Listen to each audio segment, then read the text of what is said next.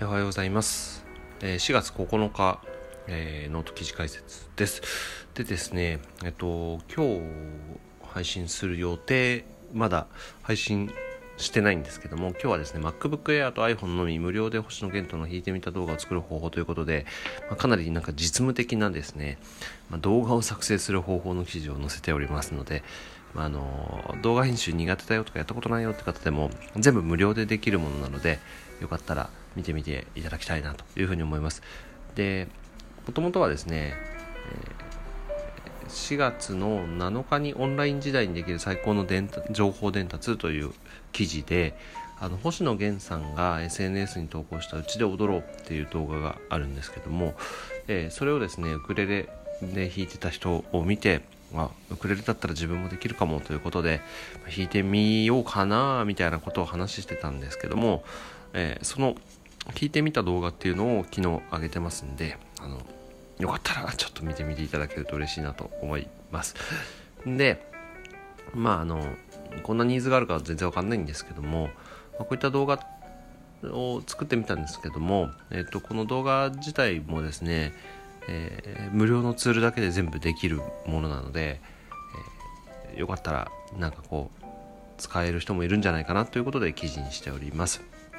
でまず撮影なんですけども撮影は iPhone でやってます。インカメラで自分の、まあ、映ってる画角見ながらやっていてでまあ今回コラボ動画だったんで星野源さんも、まあ、縦ほぼ縦画面だったんで、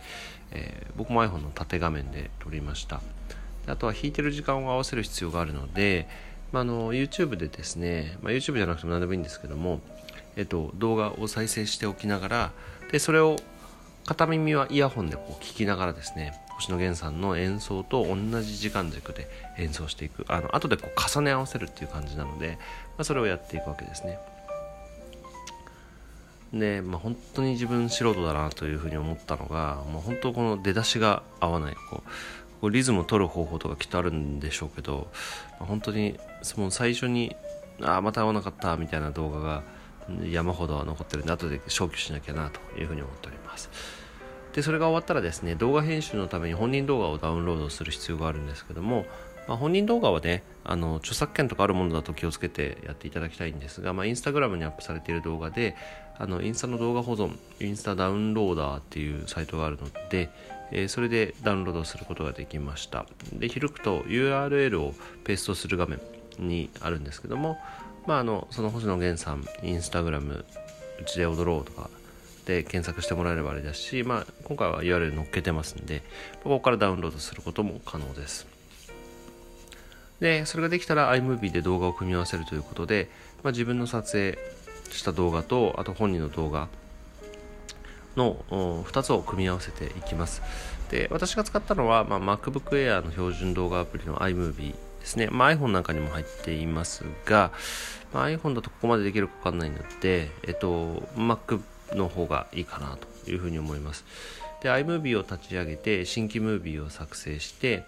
で、まあ、新規ムービー作成画面は記事の方で見ていただきたいんですけども、えー、ドラッグドロップでね、あの2つの動画をこう、iMovie の編集画面のところにこう乗っけていく形になります。で、編集画面でドラッグドロップでやってみると、なんかちゃんとこう重なるような感じになるんですね。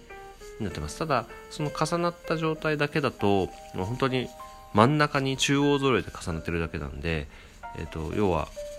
どっちかが見えなくなっちゃうっていうそういう状態です。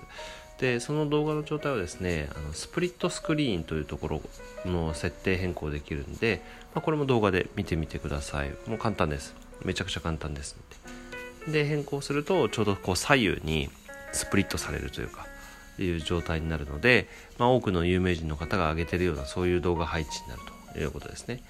で、あとはスタート位置を揃えます。あの、動画見ながらやってはいて、演奏の部分は完全に時間軸合ってるんですけど、ま、動画再生ボタンを押したタイミングとかね、はずれてますんで、まあ、そこをクリップの分割とかで、えー、うまく合わせて見てみてください。で、えー、分割された状態から、えー、削除して、て前の方に合わせる。でこう、まあ、このところもね結構微妙な微調整がかなり必要なんで、まあ、そこはうまくやっていただければなと思います。で、えー、あとは終わりですね。終わりもやっぱ止めた時間が伸びてると1人だけ残っちゃうので、まあ、そこも星野源さんの動画の終わりに合わせて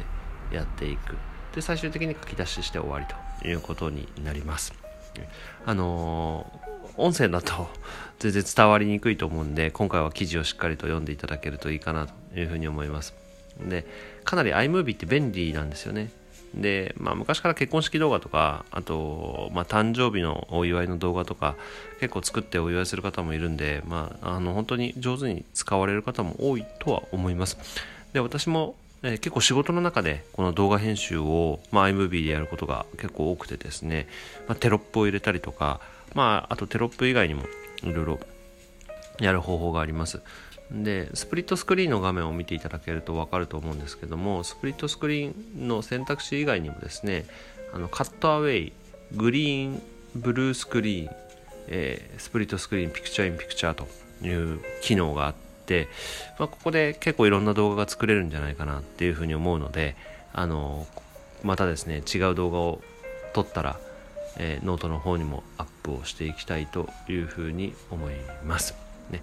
でこんな感じで皆さんもですね趣味なんかと動画編集スキルを合わせると結構面白い動画ができてまあねあの一般人が YouTube とかに上げても、まあ、そんなに大きな反響があるわけじゃないし SNS も同じなんですけどもやっぱりそういうスキルがどこに役に立つかって全然わからないと思うんで、ね、仕事に使えるかもしれないし、まあ、そういうことやっぱいっぱいあると思うんであの趣味レベルでそういうのをやっておくとすごく良いと思います。